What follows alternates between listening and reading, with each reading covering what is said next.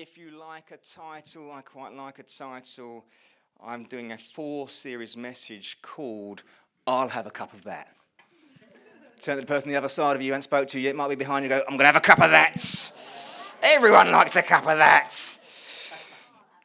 And it stems from the Passover. You will find the Passover in Exodus 12. And I was calculating it, and um, I'm 47 now. I've been in church for more than 40 years. Uh, give me a wave if you've been in, in church 40 years or more. Awesome. Look at that. We've got some mature people in the house. But my, my wrestle then is the things that I have been taught for 40 years and think are obvious and basic. There's lots of people seeking Jesus, there's lots of people just meeting Jesus, lots of people have been in the church for two or three years. And so when I talk about Passover, for me that's obvious, but it's not obvious for everyone.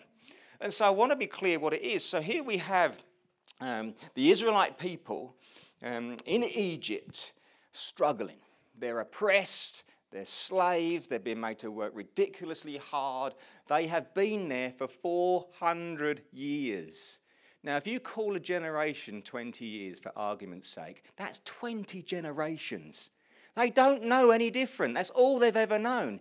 Their parents were there, their grandparents were there, their great grandparents, 20 generations. They've known nothing else.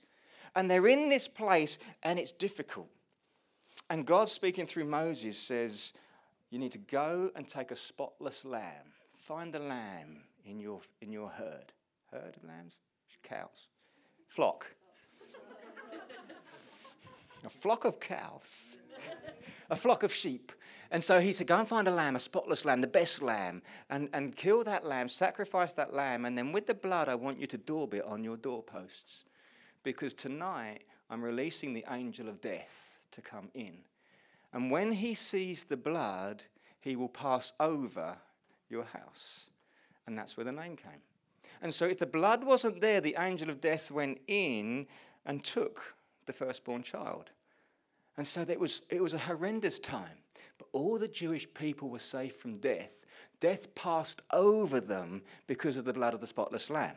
So, Passover, we understand what's going on there. So, a difficult time for them all. But it's a picture of blood being recognized and death passing over you. Everything in the Old Testament, true and real, is a foreshadow of what the actual reality is with Jesus. And so we now know that Jesus is our ultimate spotless lamb. That was a shadow. Now we have Jesus. And so when you engage with Jesus, he said, This is my blood given for you. When you engage with Jesus, in effect, it is daubing yourself with the blood of Jesus so death passes over you. And although our bodies die, and that is sad, the very essence of you, your spirit, and your soul lives on. And the word says you get new bodies in heaven. That's going to be cool. Imagine what, what kind of body do you guys want? I don't know what it's going to be like, you know. I think Dan wants Schwarzenegger's body. I think James Troy's after Brad Pitt's body. I don't know what it is you might like. I don't know. But it's not going to be heaven unless you get what you want, really, is it? Because then it's like, oh, that's not what I hoped for, for eternity. And I jest, but death passed over. Do you get the point? And so that's why this is so, so significant. Jesus is at a Passover meal. They celebrated this, and they still celebrate it today. They were at a Passover meal, remembering that death passed over them, remembering the spotless lamb. And at that Passover meal, Jesus said, taking the cup, This is my blood given for you. Drink it in remembrance of me. In effect, saying, I'm the spotless lamb. He was reminding them of all of that. And so he's encouraging them over this. And you know, this story is in all four Gospels. And I believe if something's in the Bible once, it's really important. If it's in there twice, it's proper important. If it's in there in all four Gospels, we need to get it. It's in all four Gospels. It's this Passover story, this communion story, this remembering the blood, this taking the cup is central to who we are as believers. Death passes over you. And I love it, you know. We've, I've taken a couple of funerals now, and of course it's sad and we mourn and we've lost someone. But death doesn't have the last word anymore. Death genuinely has lost its sting. Because death, in its worst form, passes over with the blood of Jesus. So you can live with confidence it doesn't have the last word anymore over you, which is so, so cool. I think someone should be a little bit more excited about that. oh, I'm going to go to heaven. Well. Come on, people. When you dig a little bit deeper into the Passover, and it doesn't come through in your Bible, but you read history books, you look at the Jewish traditions, they don't have one cup at Passover, they have four cups. And it's just like, sometimes I think we've missed something. The Jewish people know how to have a meal.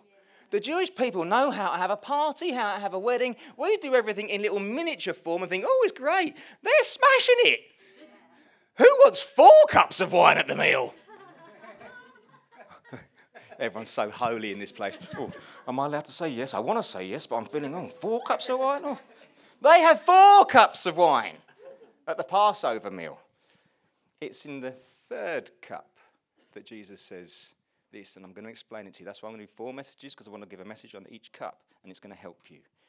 The great thing is the meanings and the symbolism behind each cup will bring life to your day to day walk now, if you grasp it. Give me a wave if you even knew that there was four cups.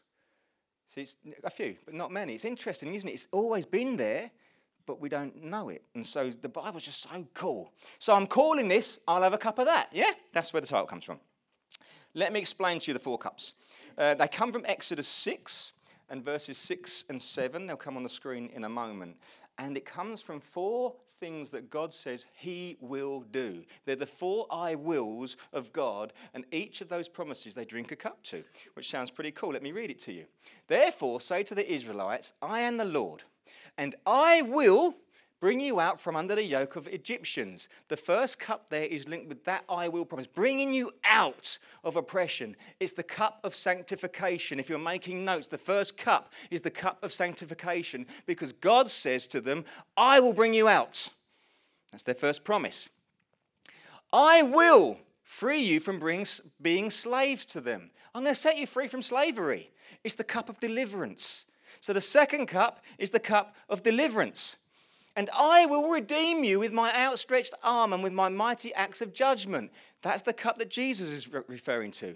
His outstretched arms. I'm going to redeem you. So it's the cup of redemption, is the third cup. I will take you as my own people and I will be your God. I will adopt you. It's the cup of acceptance. Some people refer to it as the cup of praise because we're with him. But for this example, let's use the, the cup of acceptance. Then you will know that I am the Lord your God who brought you out from under the yoke of the Egyptians. So these, the, the four cups of, of, um, of this ceremony here come from this verse. All of this now builds a picture of a bunch of people who have been enslaved and in oppression for 400 years, who have forgotten what it even means to be free, who have stopped dreaming, who are getting on with life and pretty much hating it. And I think the reality is so many people today live like that. They've lived so long in a certain way that they don't know any different. And it's not the life they've hoped for, but they don't know anything else and they're kind of stuck. They're oppressed by it all and they don't know any way out. But God says, I will. I will bring you out. They are oppressed, they're enslaved, they're struggling, they're mentally struggling, they're physically struggling. But they're people who always hope for something better and didn't know a way out. And suddenly God turns up and says, I will. I will bring you out. I will set you free. I will redeem you. I will adopt you. Suddenly there's hope in hearts. Suddenly there's a dream again. Suddenly there's light at the end of the tunnel. Could this really be about to happen? In that thickness of enslavement and oppression, they started to see something new for the first time in 400 years because God says, I will. I will. Let me say over to you people today, I don't know what you're up against, but God's saying to you today, I will. I will. I don't know what you're up against, but He can, and He's saying to you today, He will. Come on, get some excitement, guys. Get something moving in your spirits. I, I want to, you know, just as a side note to the preaching, years ago we had a gang of people who were really responsive. You know, do, do you know what? If you're ever, if you're ever going to preach, if you're ever going to preach, you want someone to say, yes, amen, well done, or boo, hiss, whatever you're thinking. But when everyone says nothing, you're like, oh, I'm trying to read the crowd here. I want to I want to set something. You know, we're going to have lots of people coming into our church in the next few months. I just know God's going to be up to something. How about if one person says amen, we all say amen? How about if one person claps, we all clap? Uh, Way, there it is. I tell you why, because you're inviting someone into an environment of faith. So if your friend comes who you're believing for, comes and sits here and it's like, oh, sorry, Victor. totally ruined your day, bro. Amen. but culture takes time. See, I, I hope that when Neil Harvey comes and says something that inspires you, and one person says amen, you'll all go amen, or preach it, or go Neil, or whatever you think. I don't know. If one person claps, we all clap because it's creating an environment. Know, God doesn't respond to environments, people do. But in the environment, your heart is lifted and it connects with God. And then faith arises. So don't think your amen and your clap is doing nothing. It's creating a space for people to encounter Jesus. And it's helping the preacher. Because, like, oh, I'm doing quite good today. Someone actually said something. Are we up for that, church? Can it become our norm? Come on, let's create a place where we love being here. So God promises these guys all this stuff in the middle of their desperation. And he does exactly what he says he's going to do. You know the story, that's not today's preach. You know he does it. You know he takes them out. You know they cross the sea. You know they go into promise. That all happened. And this is good news for you too. So, the first cup I'm going to talk today, uh, to you about today is the cup of sanctification. Turn to the person next to you and say, You are sanctified. Awesome. I tell you, I've got a responsive crowd today. Here's the thing let me tell you a little story. Um, Daniel and Sarah, uh, my brother and sister here, who are pretty awesome. For their wedding, how long you guys been married? 19 years now? 19 years married. Yeah, yeah, yeah, yeah, yeah. Yeah. Dan still can't believe she said yes. But, yeah. Child bride, he said. Amen. When they got married, they got bought one of those really posh cutlery sets. Do you know what I mean? Really, you know the, the solid silver ones. You get six knives and six six spoons and six forks, and you, know those ones, and they come in a come in a, a, a presentation box, and it's really, really lovely. And they've had it now for 19 years. It sits in a posh display box and it gets used on special occasions. Let me tell you, if you get invited to Daniel Sarah's house, you will know how special you are. Because if the posh cutlery comes out, you're, you're, you're it. If, like Sarah and I, you go around there, plastic forks, you know what I'm saying? Dan can't be bothered to do the washing up. that cutlery is sanctified because it is set aside for the purpose it was created for. Sanctification has very little to do with perfection and everything to do with purpose. And so the reality is here that is that cutlery perfect? After 19 years, I'm going to say probably not. It'll have a nick in it, it'll have a watermark in it. But is it sanctified? Yes, it is, because it is set aside for its purpose. That's sanctification. And so we've got to get beyond these words. You know, we talk about holiness and, and things like righteousness. It's a different thing. Sanctification, it doesn't mean perfection. You know, I like this idea of everyone knows that church buildings are set apart for a purpose, yeah? But are they perfect? No, most of them are falling apart. Got a roof fund. The classic roof fund. We need $6 billion to replace our roof. Sanctified, set apart for purpose. When people drive past the church, they know what it's about. They know it's for a purpose. They know what's going to be happening in that place. It's set apart. Is it perfect? No. Marriage is set apart. Yeah. Our marriage is perfect, other than ours, babe. no, they're not. In fact, not even ours. I'm in it.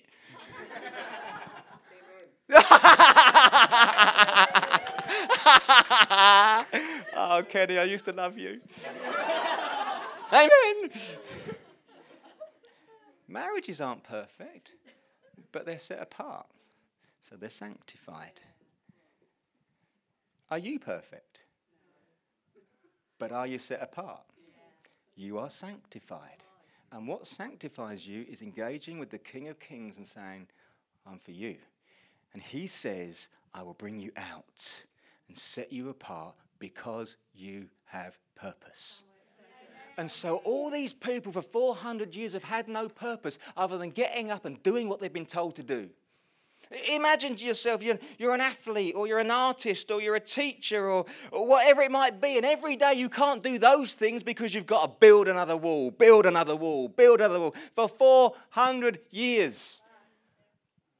You, you kind of don't feel sanctified anymore, do you? But God says, I will. I will bring you out. I love this because you haven't got to do anything, He's doing it all. And He says, I will sanctify you, I will bring you out. Now, I believe we can all relate to this at some level or another. I believe, whether it be now or in the past or maybe in the future, you've been in bondage to something. I wonder how many people are in bondage to someone else's expectations. Someone's expecting me to do this. I'm really struggling to do it, but I've got to work really hard at it. It's not my natural gift, and, but I don't want to let anyone down. And I just keep going, You're in bondage. Yet you should be set apart.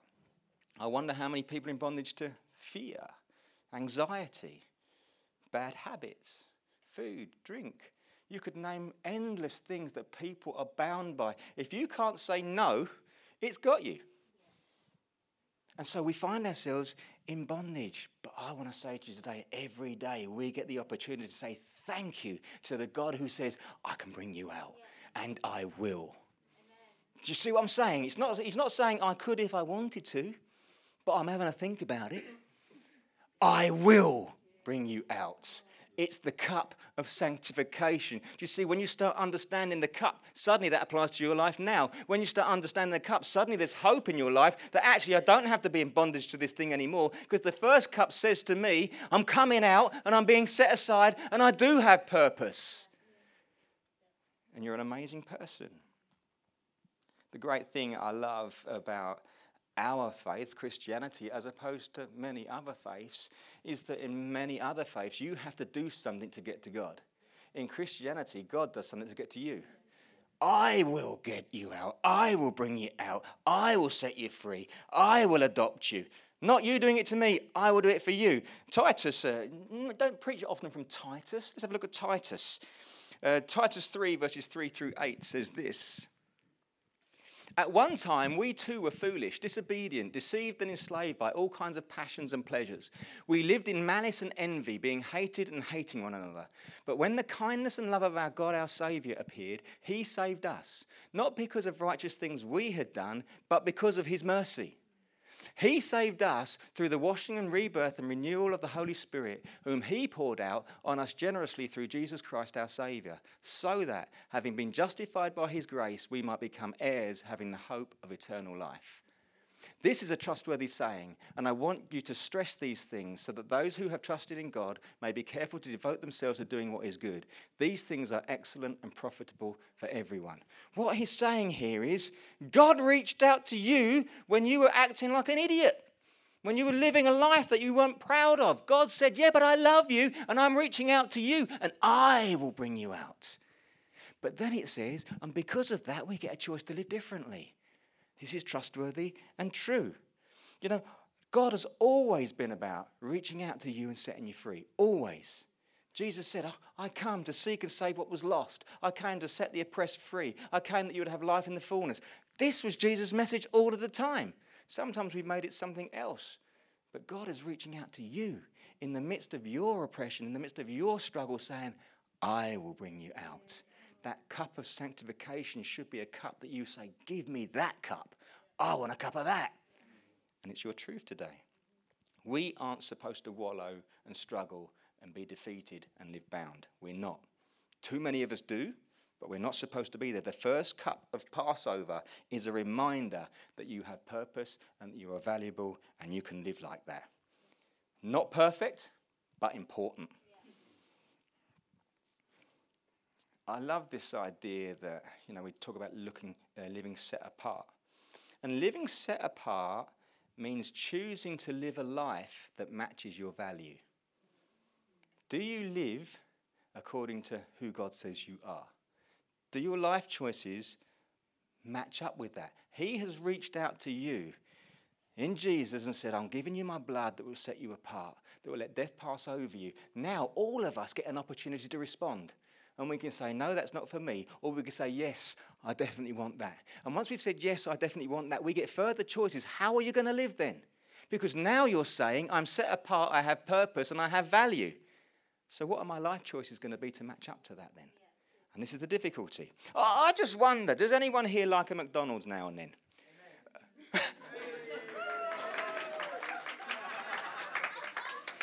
wow, wow. Gracie, your voice got deep there.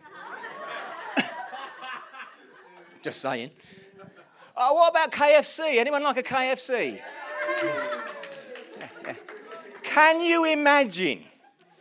We all trundle down to KFC. We all trundle down to McDonald's. And when we sit down, we get out the posh cutlery. Can you imagine that? Everyone's going to be looking at you like, what are they doing? Weirdo alert. They've got the steel cut, they've got the silver cutlery out at McDonald's. Weirdos. Can I say, you're the silver cutlery? You are set apart. You are sanctified. You are valuable. And you have purpose. And yet, all too often, we're living in McDonald's. All too often, we're getting involved in a conversation. You are too valuable for that conversation. All too often, we're finding ourselves doing things we, should, we feel like, what am I doing here? You are too valuable to be there. All too often, we get ourselves caught up in something and you don't belong there because you're sanctified. You are the silver cutlery and you don't belong in McDonald's. Nothing against McDonald's, and there are other great restaurants. but you hear the point I'm making.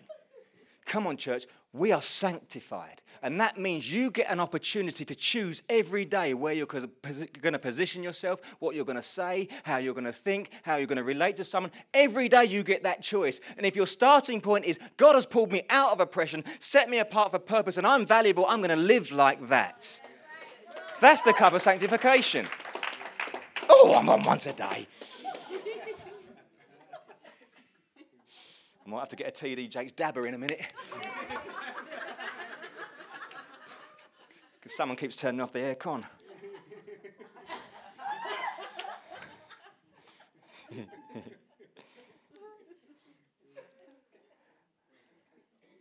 Every single one of us has a same purpose, but we also all have individual purpose. Amen. Every single one of us is set aside to let the love of Jesus in.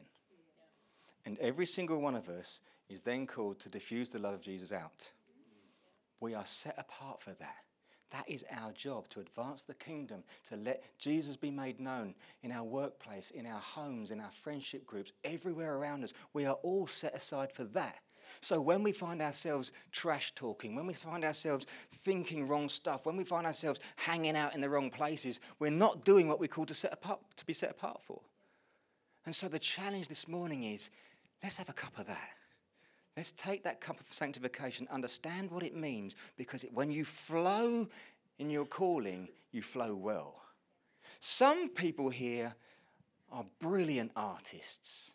Some people here are brilliant businessmen and women. Some people here are brilliant in the medical world. Some people are brilliant in the teaching world. Some people are brilliant uh, laboring uh, uh, on a building site. Some people are brilliant parents. Every single one of you has got something, and I believe lots of things actually, that you're gifted for. And when you set yourself apart and say, God, you've given me a gift in my life, and you start using that gift, heaven flows through you. I don't know, did anyone go and visit Jenny at uh, her, her artist show? What was it? At the gallery. You know, she's got a gift. And I've known Jenny a long time, and there was a period when she stopped painting. But when Jenny paints, she comes alive. Why? Because she's got a gift. And when Jenny tries to sell them, she sells them.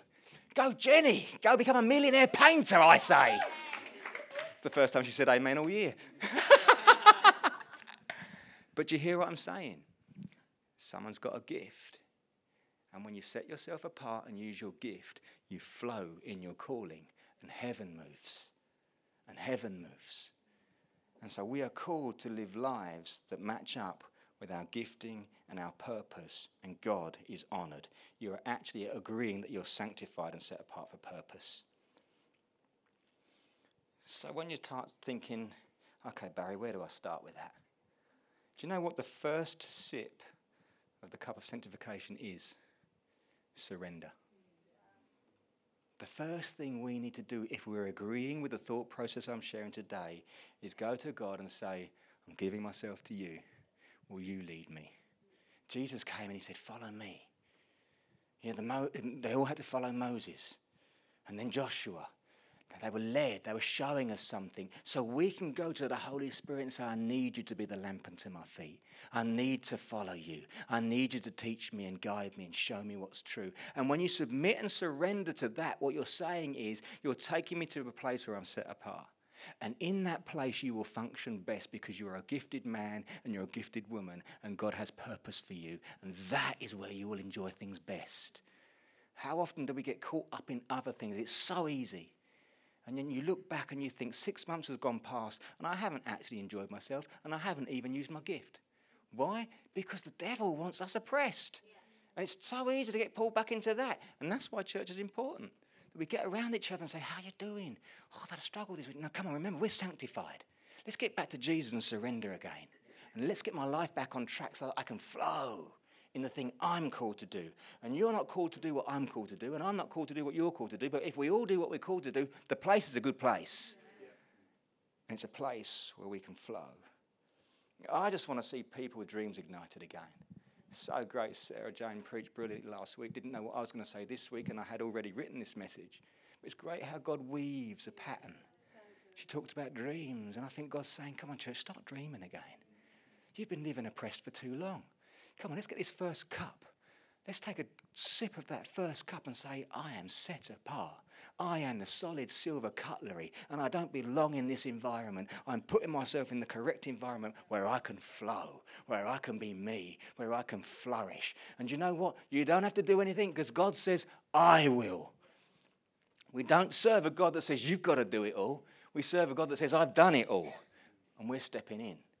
But in the Him doing it all, it frees us with choices to live a life that acknowledges our sanctification or to live a different life. And so, my encouragement to you is say, come on, let's live surrendered. Let's live surrendered to the King because it's that place that you're going to flow in. Is there an amen in the house? Amen. Amen. Can you stand? I'd love to pray with you.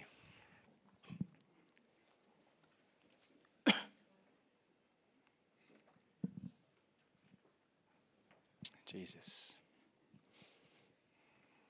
Thank you, Jesus. Thank you, Jesus. Thank you, Jesus. Come on, church, let's just engage.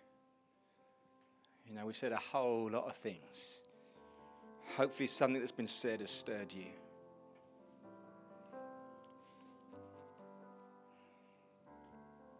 I just wonder if there's some people here today who might find it helpful in this environment to say, I need to surrender again.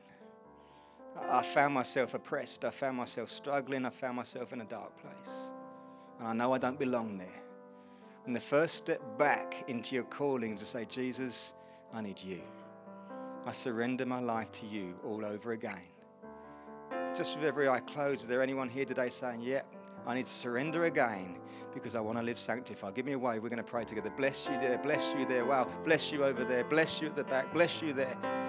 So good. Bless you at the back. Bless you in the middle. Thank you, Jesus. Lord, you've seen the hands and you know the hearts. And we make a choice right now, as an entire group, even, to say, Jesus, we surrender to you again. Thank you that you will lead us in the wide open spaces of grace. Thank you that you will lead us into your goodness and your fullness. So we surrender. And we're taking that first sip the cup of sanctification that sets us apart to be your children, that sets us apart to flow in your God given gifts, which sets us apart to live a life of joy. Jesus. Jesus.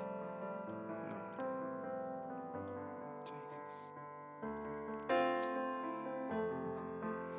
feel like I want to give opportunity for people who might feel like you're living oppressed. You've been up against some stuff. I don't want to put words into your mouth, but what's been going on? What have you been struggling with? What have you not been able to get past? What's held you back? Because it's in sanctification that God pulls you out of that. And I want to give opportunity for a moment for anyone here today who is saying, I found myself stuck. And I want to believe that God, in His supernatural power, could shift it in a moment so that you actually leave this place different, feeling different, thinking different, speaking different, and getting different results. So if you're someone who says, Yeah, I've just been struggling, I'm not going to call you to the front, but I'm just going to ask you to give me a wave and we're going to pray together. Is that you today? Bless you there, bless you there, bless you at the back, bless you in the middle, bless you at the side. Lots of people. So, so good. Lord God. Lord God. Thank you, Jesus. Thank you that lives are being changed. Come on, church. Even if you're not raising your hand, let's stir our faith to believe for someone else's freedom. Come on, God sanctified all of us. Let's believe for someone else's freedom today. Lord, we just wage war with anything that is oppressing your saints. Come on, pray with me, church. We wage war with anything that is oppressing your saints, and we say, back off in Jesus' name. We call them out. We surrender to you, Jesus, and we say, You will, you will, God, you will pull us out, and you will set us free, and you will redeem us, and you will adopt us, and we will live lives of freedom, laughing all the way through. And in the, in the, in the living of the life, we will see salvation around us. We will see the kingdom advance. This will be the best life, Jesus. Jesus. If you're someone who put your hand up, I just declare it over you right now freedom in Jesus' name. He's called you out and He's set you apart. He's set you apart. Now, here's where the choice comes, church. You need to choose, and you can choose to believe it's done. You need to choose, and you can choose to think about it differently. You need to choose, and you can choose to speak about it differently. And I believe in choosing, you're choosing life.